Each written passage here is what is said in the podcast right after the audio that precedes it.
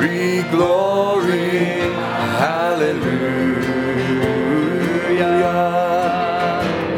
Blessed be his holy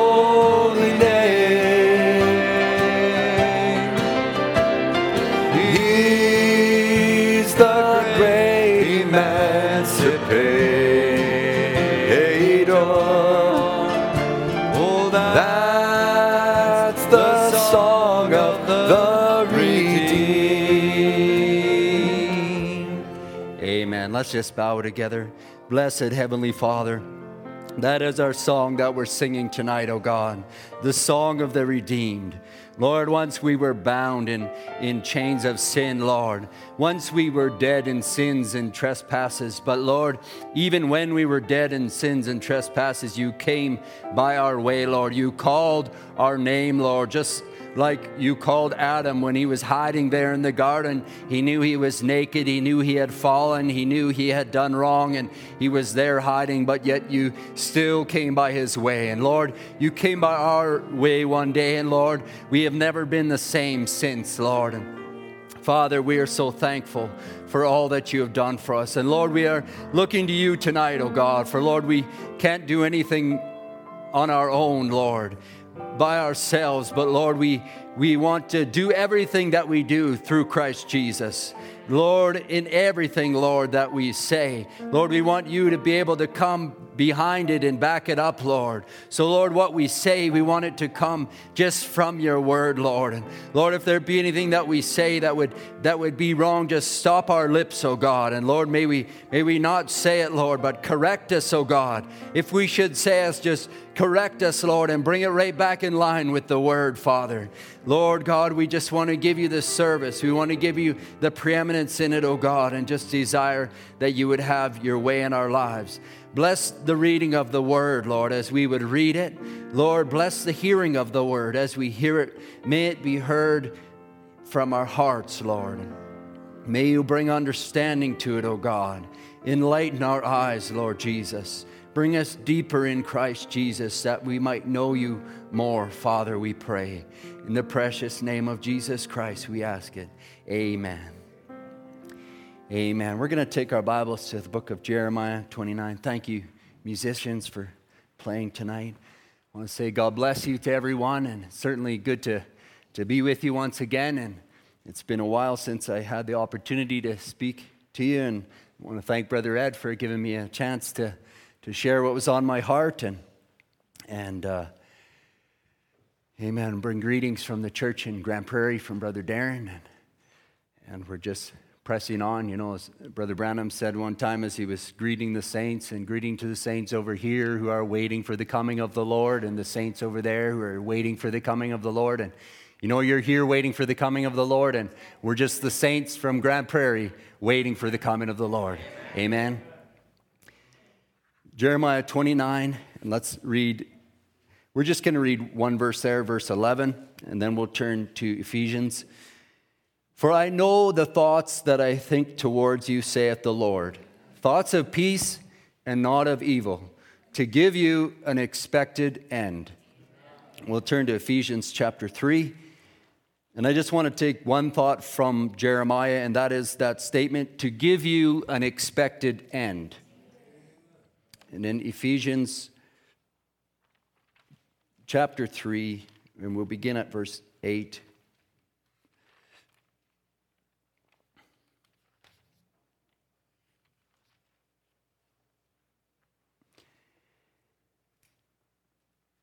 Unto me, who am less than the least of all saints, is this grace given that I should preach among the Gentiles the unsearchable riches of Christ. What a humility that Paul had. You know, when we look back at Paul, we consider him maybe to be the greatest apostle or at least one of the great apostles, you know, who went and, and fellowshiped with Peter and they were preaching exactly the same thing. And, and, uh, there they were, just brothers in Christ, but he just considered himself to be the least of all the saints. And, and he says that I should preach among the Gentiles the unsearchable riches of Christ, and to make all men see what is the fellowship of the mystery, which from the beginning of the world has been hid in God, who created all things by Jesus Christ, to the intent that now unto the principalities and powers in heavenly places might be known by the church the manifold wisdom of God, according to the eternal purpose which he had purposed in Christ Jesus our Lord, in whom we have boldness and access with confidence by the faith of Him. Amen. May the Lord add His blessing to the word. You can have your seats. I want to speak this morning on the mystery of you. In Ephesians, it says here in verse 9, Paul says, To make all men see what is the fellowship of the mystery. So that was Paul's desire that he would preach preach the unsearchable riches of Christ so that we could see the fellowship of the mystery, so we could enter into this, so we could enter into this fellowship. Because it's to, to understand the mysteries of God, we have to enter into this fellowship.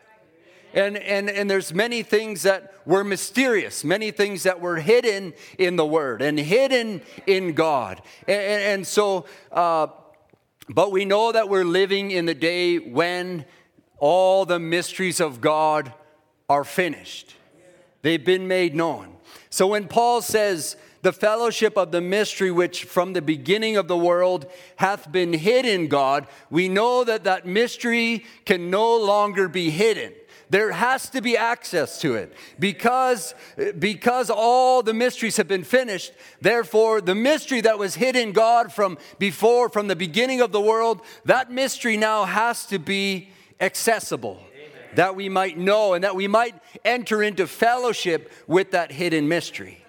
So now he says, God, it's God's desire to make these things know, that we might know the manifold wisdom of God according to his eternal purpose. So he had always purpose, he had always had in his mind to share with us the depths of his mysteries. That was always his plan. It wasn't, it wasn't something that God decided in this last days and said, well, I guess my people are just never going to get it. I guess I better show them. But no, it was, it was impossible to understand the mysteries of God unless God would reveal them. When God spoke to John in Revelations 10, he said, he said, seal it up because now is not the day for these things to be known. But there's coming a time when the seven thunders will utter forth their voices, and the mysteries that are hidden within those thunders will be made known, and the people will then have access to be, to be able to understand the mysteries or to be able to enter into the fellowship of the mystery. So there, there, there was coming a time when that day would happen. And we are living in that day when we have access to enter into the fellowship of the fullness of God's word, where nothing is hid from you. And, and, why? Because we're suddenly smart enough to figure it out. We're suddenly able to understand, and we suddenly have access to enough smarts and education that now we can finally put the mysteries together. No, because God opened a doorway that had been closed since the beginning of the world and said, Now you can enter in and I will make myself known unto you. So he, Paul says, he, this eternal purpose which he purposed in Christ Jesus our Lord. So everything now God has done through Christ Jesus, in whom, in Christ, we have boldness and access with but with confidence by faith of Him. So, through Christ Jesus, how can we gain access to these hidden mysteries? How can we gain access to this fellowship? Through Christ. He has given us boldness and access. So, access. The Bible says in Hebrews 10, verse 19, it says, Having therefore, brethren, boldness to enter into the holiest by the blood of Jesus Christ. So, having boldness, so it says through Christ we've been given boldness and access. So, we want to know what we've been given boldness and access to because we want to know where to find these mysteries. We want to enter into fellowship with God that we might know the mysteries of God, that we might know God's plan and purpose and what it was all about. So, so he says he's having boldness to enter into the holiest. So, the holiest then is where Christ has given us boldness to enter into. The holiest is the place that was not accessible before, but now through Christ has been made accessible. So now we can enter in to this place by the blood of Jesus, by a new and living way which he has consecrated for us through the veil, that is to say, his flesh. So he has consecrated this way. He has made this way. He has opened this way. Jesus said, I am the way, the truth, and the life. So, so when we're talking about the holiest, of course, it's referring back to the type, which the type was the tabernacle, and how that there was an outer court, there was an inner court, and there was a holy of holies access to that Holy of Holies was blocked. You could not go in beyond the veil. It was death to go in through the veil. So, but now the Word of God is saying that through Christ Jesus, we've been given access into the holiest. So, fellowship then is in this Holy of Holies, the, the, the type of which was the Holy of Holies in the tabernacle, where nobody could go in and fellowship there. Well, there was one man the Bible speaks about Moses. In, in, in, Exodus 25 21, it says, And thou shalt put the mercy seat above upon the ark, and in the ark thou shalt put the testimony which I will give you. And there I will meet with thee. With who? With Moses. And I will commune with thee from above the mercy seat from between the two cherubims, which are upon the ark of the testimony of all the things which I will give thee in commandment unto the children of Israel. So there was only one man that had access to this place, that was Moses. Moses would go in there and have fellowship with God between the cherubim. The, the pillar of fire would come down. God would speak to Moses and fellowship with Moses and share with Moses whatever he wanted Moses to take and speak to the children of Israel. There was the place of fellowship. Outside of that Holy of Holies was, was worship and was service unto God, but inside the Holy of Holies was fellowship. And now, through the blood of Jesus Christ, you have been given access into the holiest. You've been given access to fellowship. So we want to enter in to that place of fellowship. Where is that place of fellowship? The Bible speaks about Adam in the book of Genesis. And it says, And they heard the voice of God walking in the garden in the cool of the day. And, and how Brother Branham talked about how that God would come down in the cool of the evening and would fellowship with Adam and Eve. And, and where was this that he fellowshipped with them? He fellowshipped with them in a garden. The garden was a place called Eden, and there God would come down and would have fellowship with Adam. Adam had fellowship with God there in that place, in that secret place, that garden. Adam lived in that garden. Adam lived in that secret place. He lived in fellowship with God. But because of sin, now he hid himself. Adam and his wife hid themselves from the presence of the Lord God amongst the trees of the garden. And the Lord God called unto Adam and said unto him, Where art thou? And the Lord God said in verse 22, Behold, the man has become as one of us, to know good and evil. And now, lest he put forth his hand and take also of the tree of life and eat and live forever. So here was Adam now living in this garden, and God says, There's a tree here that I don't want Adam to have access to because he's fallen into sin. Now we have to push him out of the garden. So here was Adam living in this garden, but here at the beginning of the world, the Bible says there was mysteries that were hidden in God since the beginning of the world that Adam didn't even know about. And God says, now, lest he discover these hidden mysteries, he can no longer have access to this place of fellowship. Therefore, the Lord God sent him forth from the Garden of Eden to till the ground from whence he was taken. So he drove out the man, and he placed at the east of the Garden of Eden cherubims. So now this became a guarded place.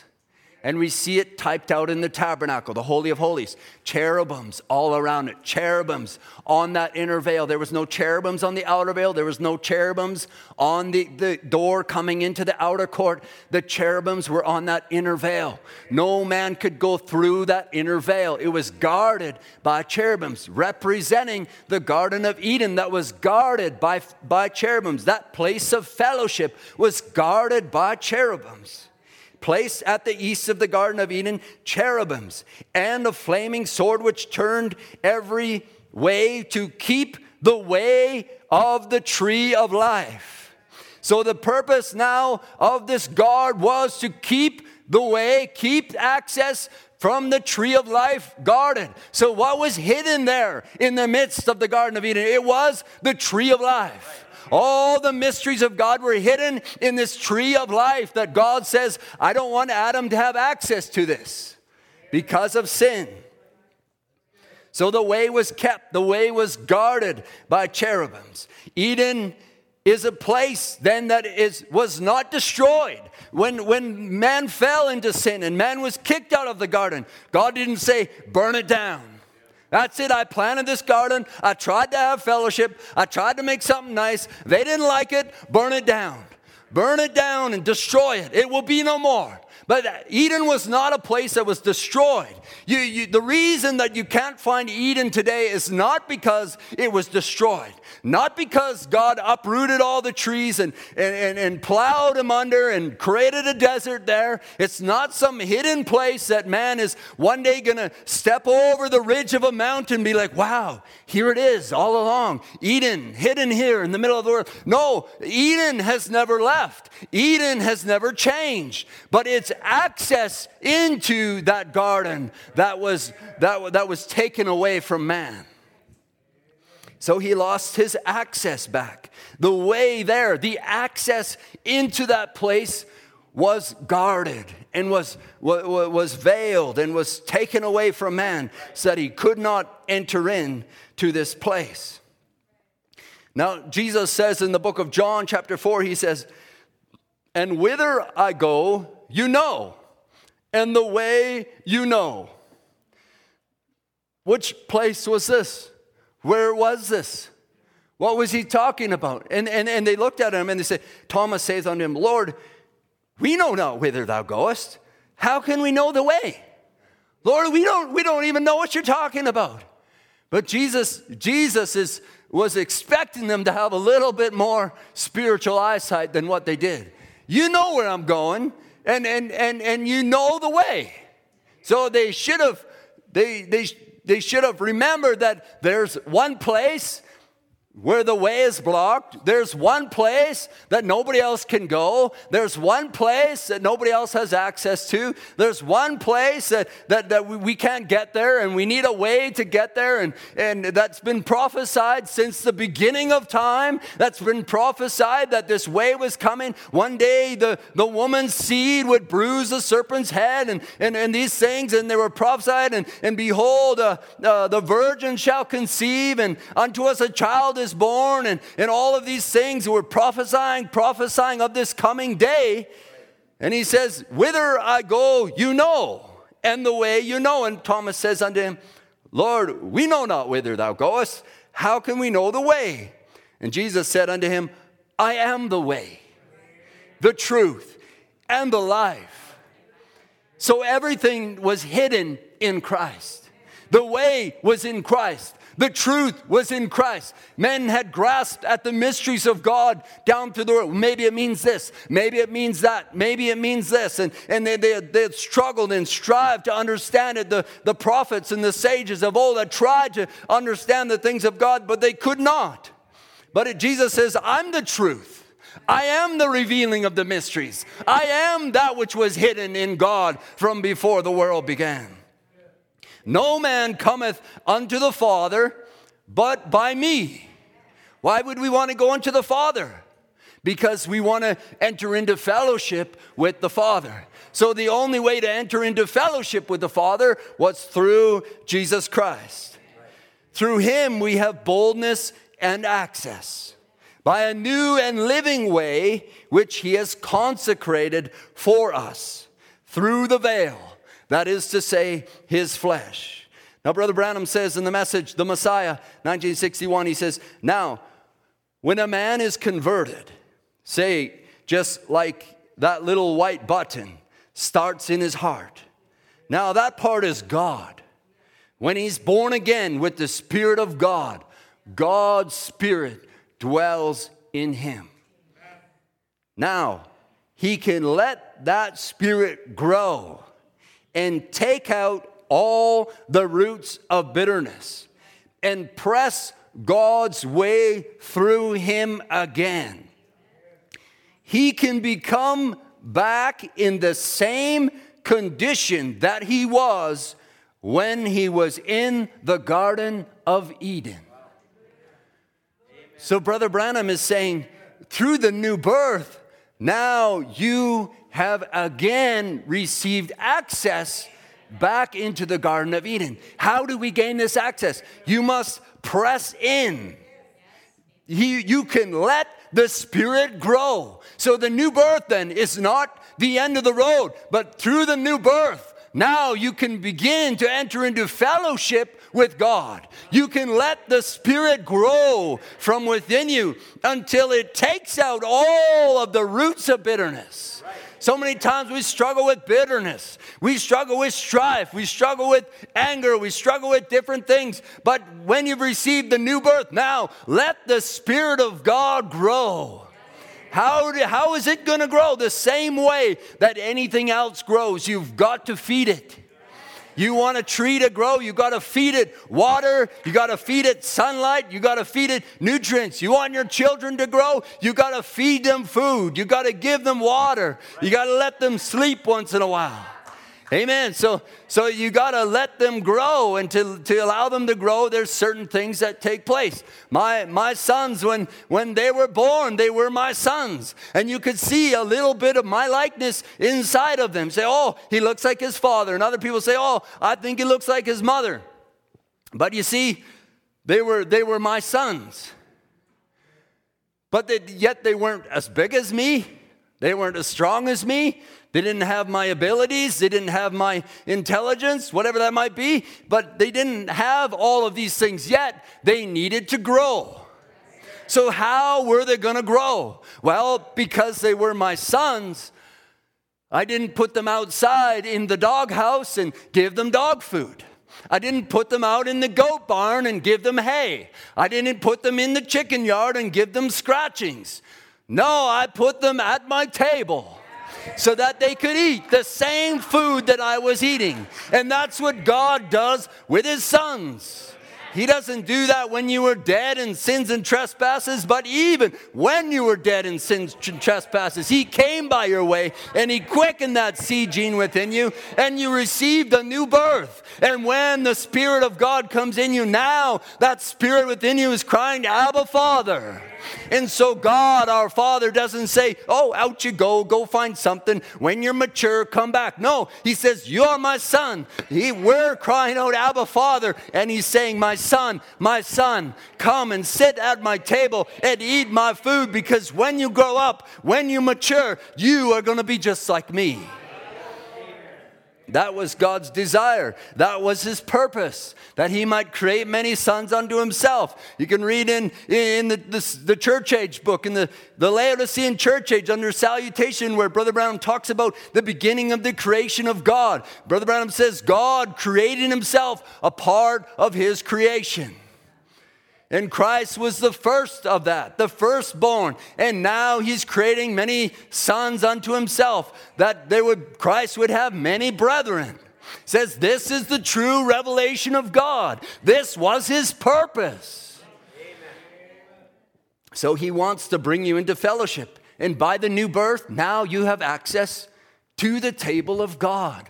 So you can sit and eat God's food. So you can sit and drink the everlasting water that comes from that fountain. So, the same condition that he was when he was in the Garden of Eden. Eden is the place then where the Spirit of man comes into harmony with the Spirit of God, a place of fellowship. 1 Corinthians 3:16 Know you not that you are the temple of God and that the spirit of God dwelleth in you so you're the temple of God. You are what was reflected in the tabernacle. The presence of God came down and dwelt in the Holy of Holies. And Paul is saying, you know you not that you are the temple of God and the Spirit is dwelling in you, that you have a Holy of Holies, and in your Holy of Holies, by the new birth, now God is dwelling in you. Paul's saying, Don't you know that? Amen. I believe we know that as believers tonight. Amen. And in Luke 17, it says, and when he was demanded of the Pharisees, when the kingdom of God should come, he answered them and said, The kingdom of God cometh not with observation. Neither shall they say, Lo here or lo there, for behold, the kingdom of God is within you. All right, so who's he speaking to? He's speaking to the believer. He's speaking to the sons and daughters of God. The, the, the, the kingdom of God is within you, it doesn't come with observation. The Bible says that the saints, the righteous, shall walk out upon the ashes of the wicked. The wicked will not be there to observe the kingdom of God coming. Those that are observing the kingdom of God coming are those who are walking out upon the earth. They're not observing something happening, they are what's happening. Because all those that are coming back with him are the ones who had the Spirit within them from the beginning. The kingdom of God dwelleth within you. And when is the kingdom coming back upon the earth? When Christ comes with his saints. The kingdom of God coming with all those in whom the kingdom of God dwells. Hallelujah. Christ, the mystery of God revealed. He says, and when we see all these great threefold revelation God in Christ, Christ in the church, the kingdom coming, Adam and Eve redeemed back to the Garden of Eden in the representation of Christ and his bride, then the kingdom is going to be restored according to his promise. Praise be to God, Brother Branham says. So we see Eden, we see the kingdom, we see the new birth, we see the Holy Spirit. So, a part of Eden is in you. A part of God is in you. A part of His Spirit is in you. A part of that kingdom is, is in you. The kingdom of God is within you.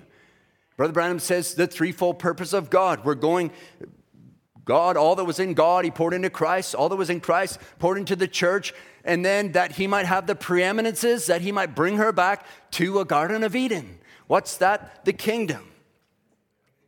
A portion of that is within you. What, what is it? The Bible calls it the earnest of your inheritance.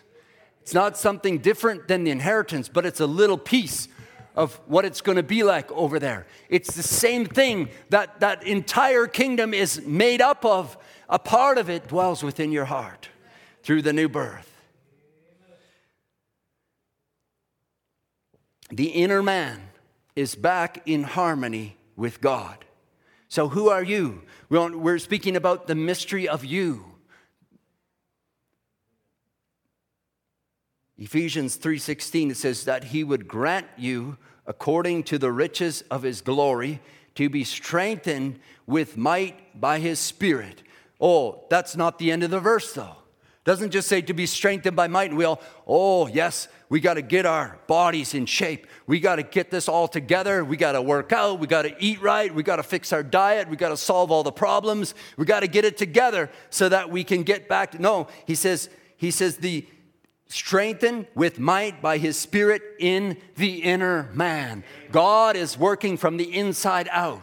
You look at any religion in the world. And, and how do they show their beauty? You see the golden temple of the Sikhs. You see the dome of the rock on, on, in, in Jerusalem there with this big golden dome on top. You see all these other different religions and in the gold. You look at, you look at the, uh, the Catholics in, in, the, in the Vatican and the beauty that's displayed and, and the gold and the treasures and the artwork and everything. But then you look at what God does. When the God of heaven said, Moses, you're going to build a tabernacle. What does he do? All of the gold, all of the preciousness is hidden down on the inside.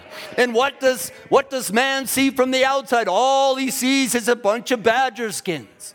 How could the God of heaven dwell in that? Well, you will never know because it's a mystery to you because you're on the outside. You're not on the inside. The mysteries are revealed to those who enter into the inside strengthened with might by his spirit in the inner man. 2 corinthians 5 17 therefore if any man be where? In christ. He is a new creature. Old things are passed away. Behold all things are become new God's not renovating your life and saying, well, we just need to move this a little bit. We need to back your temper off a little bit, and we need to get your, uh, your, your spirit of giving a little boost and make you a little happier and a little less sadness in your life. We'll just adjust that. No, you are a new creature in Christ.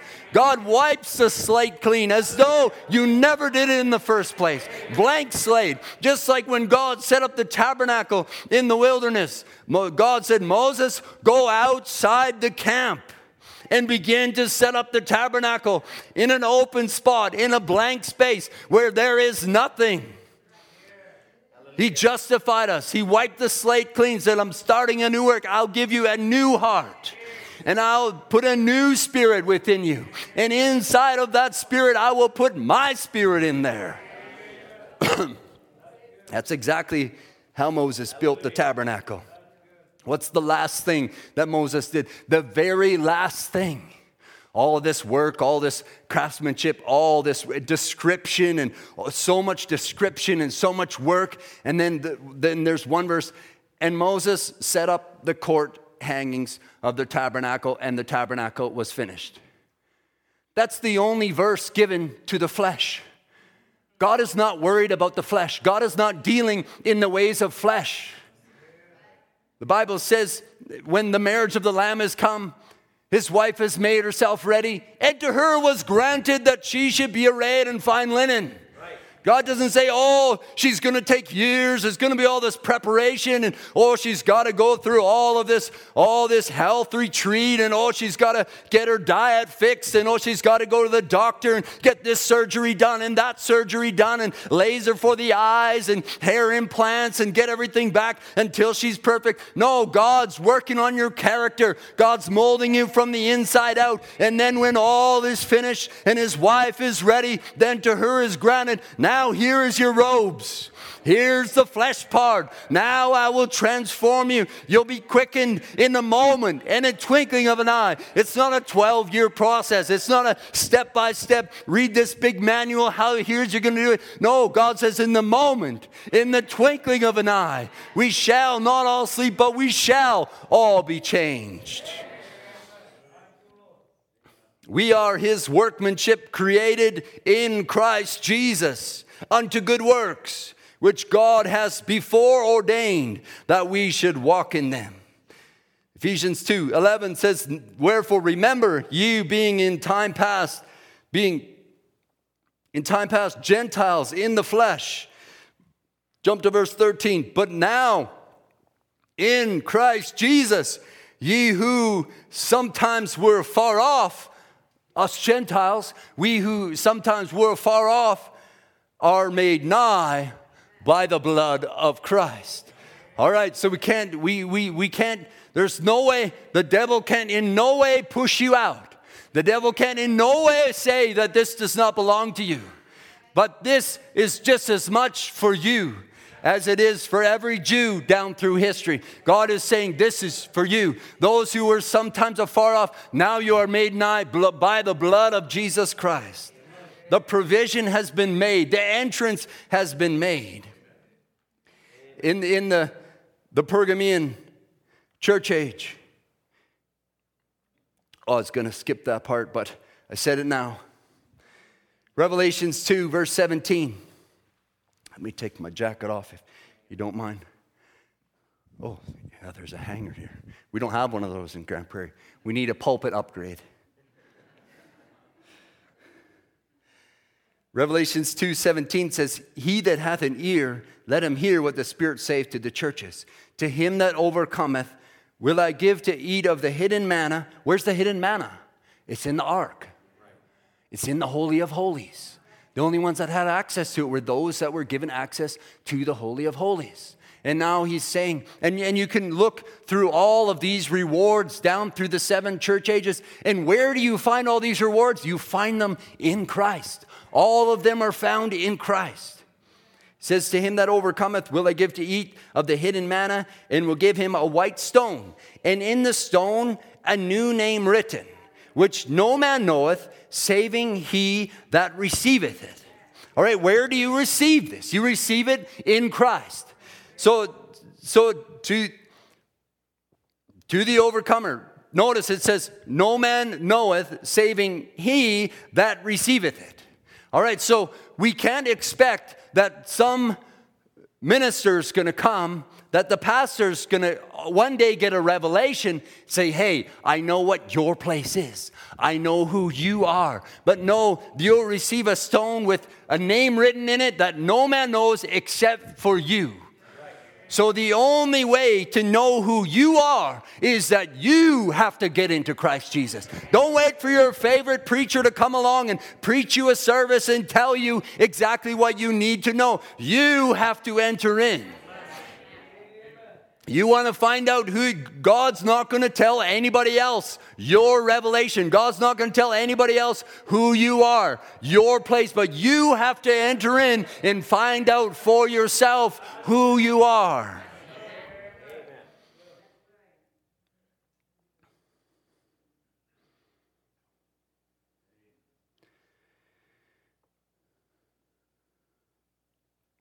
The fellowship of the mystery. Ephesians 1 9, having made known unto us the mystery of his will, according to his good pleasure, which he had purposed in himself.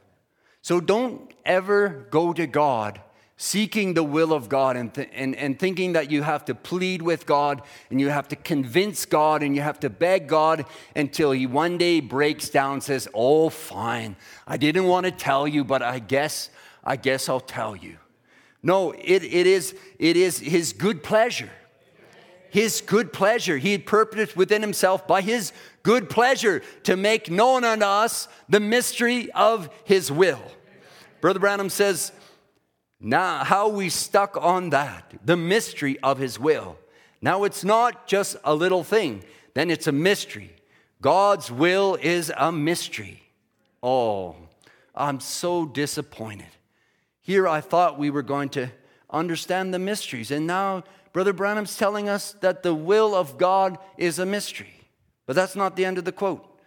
God's will is a mystery, and each man has to seek out the will of God for his or her self. God's mystery. It's God's good will, it's His good pleasure to share with you and to make known unto you the mystery of His will. As long as you stay on the outside, it's always going to be mysterious. You've got to get in. You've got to go beyond the inner veil. You've got to enter into Christ that you might enter into the fellowship of the mystery that God might make known unto you the mystery of His will concerning you.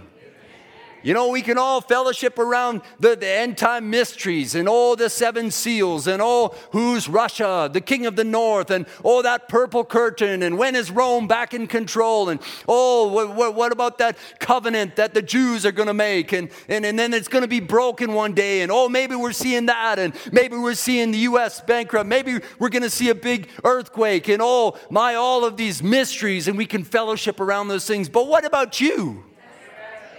What's really important for you to know is where do you fit into the picture?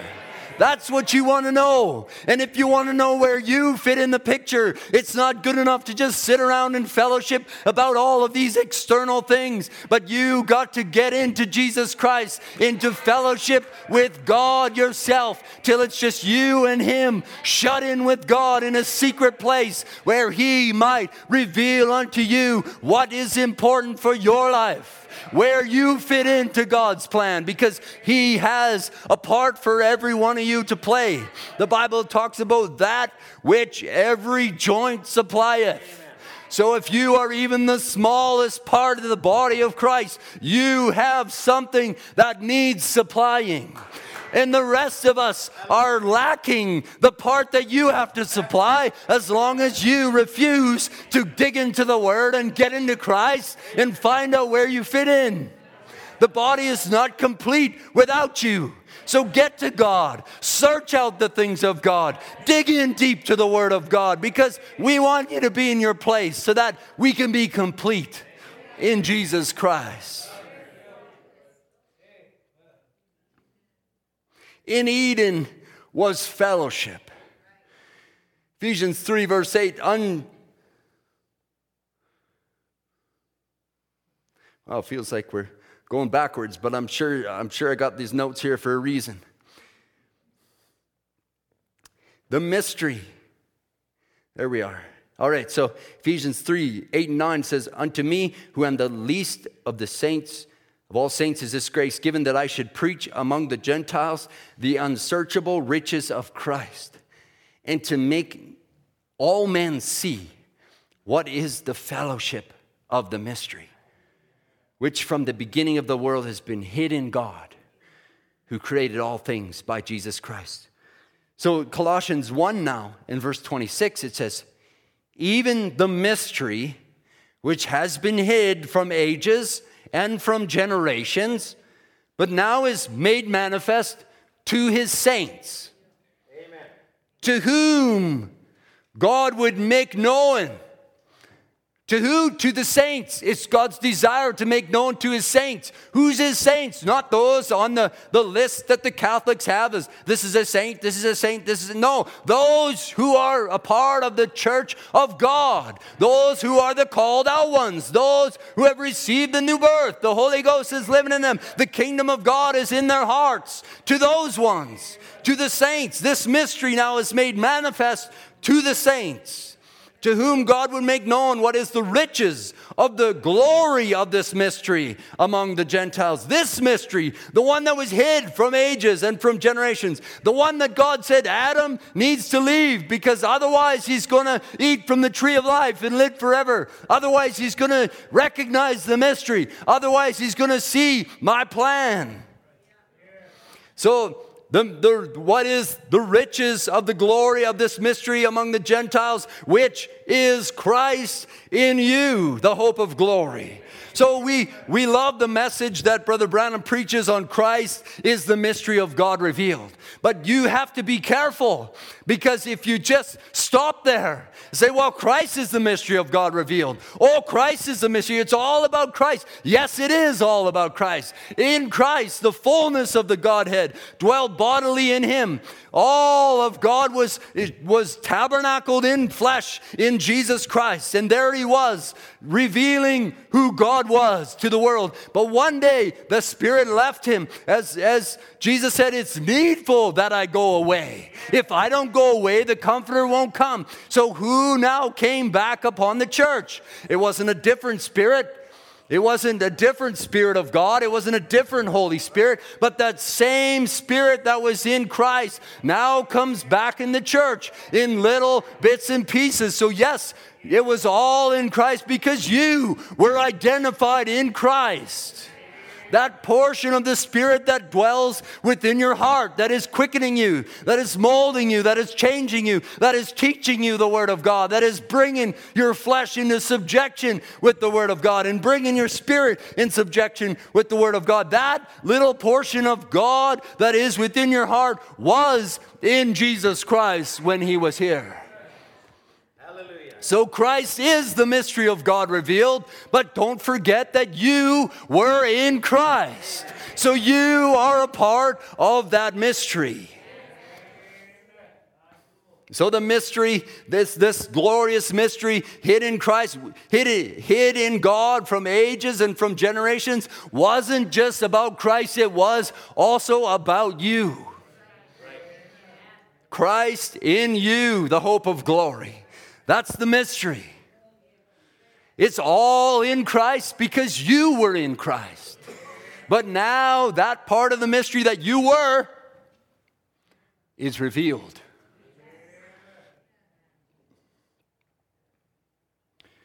The mystery is still a mystery and will always be a mystery to all who have not entered in to Christ. Remember Moses. He says, There, God said, There I will meet with thee. I will commune with thee from above the mercy seat, from between the two cherubims which are upon the ark. In Numbers 12, verse 7, the Bible, God speaks about Moses as, as Aaron and, and Miriam had spoken against Moses. And God now comes down and speaks to them and says, and says, If I, the Lord, if there be a prophet among you, I, the Lord, will speak to him in visions and in dreams. But he says, My servant Moses is not so, who is faithful in all my house. With him will I speak mouth to mouth, even apparently, not in dark speeches. There was no mystery there. In the similitude of the Lord shall he behold. Therefore, then, wherefore then were you not afraid to speak against my servant Moses. And then in Deuteronomy, now Moses prophesies and he says, The Lord thy God will raise up unto thee a prophet from the midst of thee, of thy brethren, like unto me. And unto him will you hearken. What was different about Moses that was, that, that was different from everybody else? What was different about him? He alone could enter in to that place of communion. And so Moses is saying, one day there's going to raise up another prophet that's just like me, one that is in communion with the Father, one who speaks face to face with God, one who speaks mouth to mouth. The Lord your God will raise up unto thee a prophet like unto me. Jesus speaking in John 3:13 and he says, "And no man has ascended up to heaven, but he which came down from heaven, even the Son of man which is in heaven." Jesus never left that place of fellowship. He was the second Adam. He had access to that secret place where there was fellowship between God and man. He did not bypass his theophany, but he was he stayed connected to that place where fellowship was. And he was not ashamed of it. No man has ascended up to heaven but he which came down from heaven, even the Son of Man which is in heaven. He didn't say, Now, I'm going to tell you a little secret. Don't tell anybody because I'm not really sure and I don't want anybody to be frightened and, you know, this would be kind of, kind of difficult to understand. No, he just said it like it was. Like when he, when he said, he said, Where I go, you know, and the way you know. To Jesus, there was no mystery. He understood, he knew what was going on. But then it says, we're not speaking about Jesus tonight, but we're speaking about the mystery of you. In Philippians 2, it says, Let this mind be in you, which was also in Christ Jesus, who being in the form of God, thought it not robbery to be equal with God, but made himself of no reputation and took upon him the form of a servant and was made in the likeness of men. And being found in fashion as a man, he humbled himself and became obedient unto death, even the death of the cross. He thought it not robbery to be equal with God. What does robbery? What does robbery mean? Robbery, if you have a robber, a robber comes into a place when the lights are off because he doesn't want anybody to know that he's in there. Why? Because he doesn't belong there. He is breaking and entering. He's coming into a place where he does not possess anything. Everything that is in there belongs to somebody else. So he has to sneak in there and he has to be quiet and he doesn't want to make any noise because he doesn't want anybody to discover that he is in there. Because because if he's discovered then he's found in a place where he does not belong and he is sent to prison.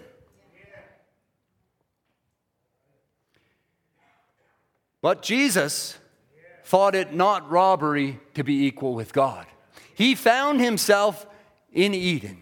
He found himself in fellowship with God. He found himself walking with God. He found himself, the Son doeth nothing but what he seeth the Father do. And what he sees the Father do, that doeth the Son likewise. He thought it not robbery to be equal with God. I and the Father are one. If you have seen me, you have seen the Father. He thought it not robbery to be equal with God. Why did he think it not robbery? Because he knew that he belonged there. The voice came down from heaven and said, This is my beloved Son. Hear ye him. He said, I am the beloved Son. What I say is God speaking. I know who I am, I know where I belong, and I know what the will of God is. Because I have entered into fellowship, I know what the Father's will is for me. And the Father's will is for me to be the Lamb of God. And he humbled himself to the Father's will. So, what is it that you can expect to find when you enter into fellowship with God? You can expect to find the will of God for your life. So, the question is whether or not you're, you're able to be like Christ and humble yourself to the will of God for your life. For many of us, it's a difficult thing to accept that God has really called our names, that indeed we are the bride of Jesus Christ. And sometimes, you know, what do you guys believe? Well, we believe the Bible. You know, that's, that's an easy answer to give. Well, yeah, everybody says that, but what do you really believe? Well, we believe that God sent a prophet and, and that, you know, in the days of the voice of the seventh angel, he begins to sound all the mystery. You can, you can go on these different things, and but all of that is, is external. What about you? What about how you, who you are? Are you willing to humble yourself to the will of God for your life? You can see that the Bible is true. You can see that Jesus was the Son of God. You can see that Brother Branham is the, the seventh church age messenger. You can see that the message is anointed, it's from God. You can see the Bible is right from Genesis to Revelation. It agrees with itself, it all ties together, and the message ties right into it. It's not preaching another Bible, but it's preaching the same Word of God that Paul preached. But what about you? Are you willing to humble yourself to accept that when God, when you look into the Word, you look in the pages of the Word and you find out that you are the bride of Christ? That you are the Word in flesh in your day. Are you willing to humble yourself to accept that?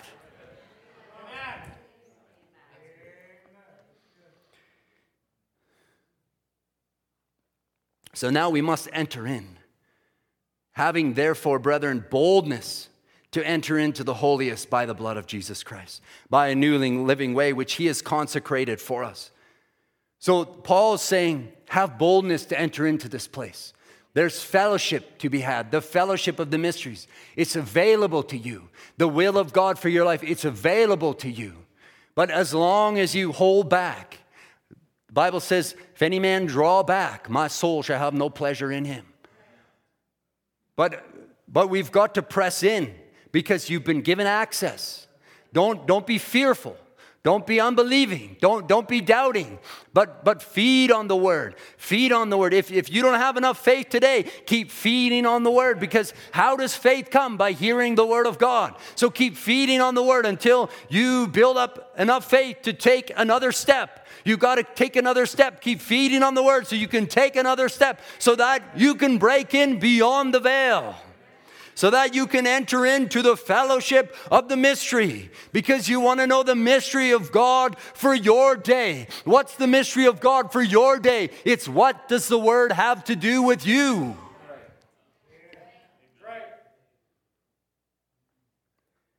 At that day you shall know, Jesus said, that I am in my Father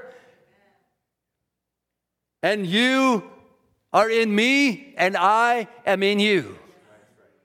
Not just him and us, but us in him. So we've, we've got to recognize at what day? The day when the mysteries are finished. The day when God takes the, the scrolls off. Sure, they had the Holy Ghost since the day of Pentecost, but yet the mysteries were hidden. It was mysterious. They didn't understand the fullness of the word. They didn't understand the depth of what it meant to be a son of God. They didn't understand what it meant to be the bride of Christ. They didn't understand what all was part of our inheritance. But now, now we can enter in because now the, the, the, the scales are taken off. What did he say to the Laodicean church age? Buy of me gold tried in the fiery what is that? Deity. Buy of me, or and white raiment that you may be clothed. What is that? The finishing of the work, his righteousness, clothing the bride of Christ, and, and the eye salve that you may see. What is that? All the mysteries revealed. That you can see everything that is in front of you. That you might see what's going on. When that which is perfect has come, that which is in part shall be done away with. Now we see through a glass darkly, but then face to face. Now I know in part, but then shall I know even as also I am known. Amen. So God, we read in Jeremiah, he says, The thoughts that I think towards you, thoughts of peace and not of evil, to give you an expected end. What does it mean to have an expected end? It means that you know what the end is and you're expecting it. You have expectation. So, in order for you to have expectation of the end, then you must know the mystery of the end. You must know what your final dwelling place is. You must know not just where you came from, but you must know where you're going to. You must know how you're going to get there. He says, I'll give to give you an expected end. It's God's desire that you would know the finishing of the work. He's the author and the finisher of your faith. As we're winding down here, Brother Branham tells a little story that I thought would just bring this alive tonight. He says, Reminds me of a little story I heard one time. A lady had brought her little boy from out in the country somewhere that they lived into a city to visit his grandmother. He says, In my part of the country in Kentucky, the country means in a log house somewhere with some old clapboard shingles on it. So our mirror at home was a piece of mirror tacked on a tree where outside there, where there's a little wash bench built on a tree by the, the pitcher pump where dad would pump the water and wash his hands, the piece of mirror there. And I've seen mama stand out there, comb her hair because there was no mirror in the house. And this little lad must have been raised in such a home. And when he come down to visit his grandmother, she had a door that on the back side of it was a mirror. And the little lad was kind of lonesome. And he was looking all around the house, and after a bit, he happened to look through the door. And it had been closed since they come in. And in the mirror on his side, he saw a little boy. And he started to the little boy to make friends with him. And as he began to look into this glass. He got up close and he turned around and he said, Why, Mama, that's me. So, you know, we've, we, we've, been, we've been going around a long time and we've been wondering, Who, who, who am I? Where, where's others? What, what's, what's going on in this day? What, as we begin to now look into the Word and we've searched the Word and we've seen Brother Branham in the Word and we've seen Christ in the Word and we've seen modern events in the Word and we've seen the end times in the Word. But, but, but as we enter into fellowship with God, we're getting closer and closer to the mirror where, where we look into the mirror of God's Word and we say, Father, I see myself in there. Father, that's me. There's something within you that's crying out, Abba, Father. There's something in you that's crying out. And, and, and now it's recognizing as you enter into that place of fellowship with the mysteries, the mystery that was hid since the foundation of the world, Christ in you, the hope of glory. But now that mystery is made known. And as you walk in the Word for our day, which is revealing the mystery of who you are in Jesus Christ, and you dig in into that word and you search and you look and it becomes more real and it begins to quicken itself and quicken itself and quicken itself until you recognize, Father, that's me. Father, I see myself. Father, I see that I am your son, that you are my father. I see myself in here. I see myself in your plan. Oh, let us look beyond the veil and look into the mirror of the Word that we might find out who we are. There's no minister that's going to tell us who we are, but we've got to go in ourselves and enter into fellowship with Christ between the cherubim of God in that secret place, shut in with God. The things of the world will begin to lose their value. They'll begin to fade away. They'll begin to become less and less important to your life the more you get shut in with God. And I'm not saying that you won't hear the word preached to you from the preacher. You will hear the word, but that's all a part of it as you enter in. Nothing can replace you and God alone in that secret place. Church will not replace that personal experience with God. You've got to get shut in with into your prayer closet and search out the word yourself and say, "Lord, make this real to me. I want to see what you mean to me. I want to see where I fit into the picture." Brother Branham says the new birth is Christ. It's a revelation. God has revealed to you this great mystery, and that's a new birth. Now, what are you going to do when you get all that group together? Where the revelation is perfectly in harmony and God expressing it through His Word by the same actions, the same things that He did, making the Word manifest. Oh, if the church only knew its position, and it will one day. Then the rapture will go when it knows who it is. How is it going to know who it is? Because she is in fellowship with the bridegroom. She has entered into that secret place. She has gone beyond the veil. God revealed to you who Jesus is, and you were by the same who Jesus is and who you were by the same Spirit. He is the tree of life in the midst of the garden. He is the Word made flesh. He is the mercy seat. He is the manna come down from heaven. He is the revelation of God. In Him is perfect fellowship. In Him is perfect love. In Him is perfect peace. In Him is perfect faith. In Him all mysteries are made known, including the mystery of God. Now, as the musicians come, you must go in to Him and find out who you are. Find out the will of God for you. Get into that secret place. Get shut in with God in that secret place. Beholding his face. Why don't we sing that little chorus together? Why don't we stand to our feet? The mystery of you. It's been hidden since before the world began, but now is made known. So, where is it, Brother Stephen? Why can't you just tell me, just share it with me? Let me just come to the front and you just you just prophesy over me. You just you just tell me who I am and you just tell me where I fit in and you know many times we want to do that And we, and we, and we want to just, we want God to just spell it out for us. We want to sit down and just have a conference with God where, where He tells us, okay, you're going to go through this and you're going to go through this, but don't worry because, because this is your place. So this is all in preparation that you can fill that place once you get to the end. But no, He doesn't do that. He just gives us one word so that we can take the next step, gives us another word so that we can take another step. Amen. Let me, let me turn to one more scripture if you got time. First, Second Peter chapter 1.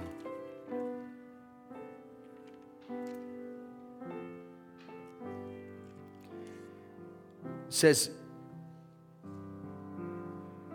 in verse 4 whereby are given unto us exceeding great and precious promises, that by these you might be partakers of the divine nature, having escaped the corruption that's in the world through lust. And besides this, giving all diligence. So he has given us these exceeding great and precious promises. By what? By his Spirit. He's filled us with the Holy Spirit. And now we have been given these exceeding great and precious promises that we might be partakers of the divine nature. But now it's a process. Now, as we enter into fellowship, now, now that relationship, when you enter into fellowship, now that relationship can grow. When you first enter into fellowship with someone, it's you just get to know them. You just get introduced you just learn their name. You just learn maybe where they work and, and maybe some little details about them. But as you enter into fellowship, now you begin to know them. And, and you begin to also know what they think about you. So as you enter into fellowship with God, you're just beginning. But now Peter says you've been given access to these promises. That you've been given these promises so that now the uh, you might be partakers of his divine nature. So it's God's will that his nature would be reflected through your life. You've entered into this fellowship now. So now you must stay in fellowship so that this relationship can grow, so that you might know more about him and you might also know what he thinks about you. And, and as you enter into fellowship, Peter says it like this He says, add to your faith virtue, to virtue, knowledge, to knowledge, temperance. It's a relationship growing and building in Jesus Christ. What is it? It's transforming you. So you, you might you want you want to look to the end always. And we get frustrated because because we we we don't see the end picture. We say, "Well, Lord, what's this all about? Why am I going through this trial? Why am I struggling with this health problem? Why am I struggling with this issue?" But when you get into fellowship with Christ, sickness doesn't mean anything anymore. Financial troubles don't mean anything anymore because now you have entered into fellowship and now you know that all things are working together for good to them who love God, who are called according to His purpose. You're not just a whim. You're not just, God isn't going to just pass you by. He didn't call you to lose you, He didn't save you to lose you, but no, He had a purpose. All things work together for good to them who love God, who are called according to his purpose. So now by the new birth you have you know and you don't let the devil ever shake that from you. You know that God has transformed your heart. You know you've received the gift of the Holy Ghost. So mistakes don't matter anymore. Trip ups don't matter anymore. You're fellowshipping with the hidden manna. You're feeding, Brother Branham says, on the unfailing body word of the Son of Man. You're sitting at the Father's table eating. And the Father, a father will never take his son. And when he, when he, the first time he tries to pick up a fork and get food to his mouth, it all falls off on the floor. And he drops his fork and he's crying. The father doesn't turn around and smack him one and say, Get out of here. What kind of a son are you? No, he says, Come here, son. Let me help you. You're not big enough yet to hold that fork by yourself. So I'm going to take it and I'm going to feed it to you. But now, as you grow, you enter into a new part of your relationship. He's taught you how to hold that fork, He's taught you how to open your Bible, He's taught you how to find the presence of God, He's taught you how to create an atmosphere. He didn't teach you these things so that He would have to do it for you every time, but He taught you how to create an atmosphere so that you could create an atmosphere that He could come down and move, so that He could come down and heal, so that He could come down and provide, so that He could come down and move in your midst. And He's teaching you and teaching you, adding to your faith virtue, adding to your virtue knowledge, adding to your knowledge temperance, to temperance patience, patience godliness, godliness brotherly kindness, to brotherly kindness love. And if these things be in you and abound, they make you that you shall neither be barren nor unfruitful in the knowledge of Christ. And shall minister unto you an entrance into the everlasting kingdom of Jesus Christ. Amen. What song are you playing? Shut in with God.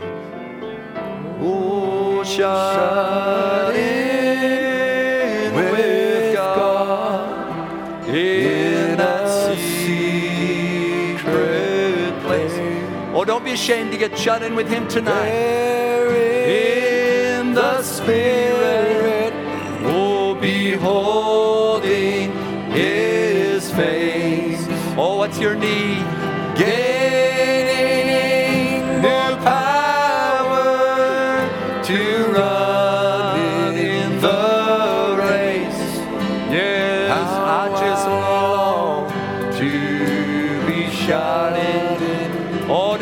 love that place?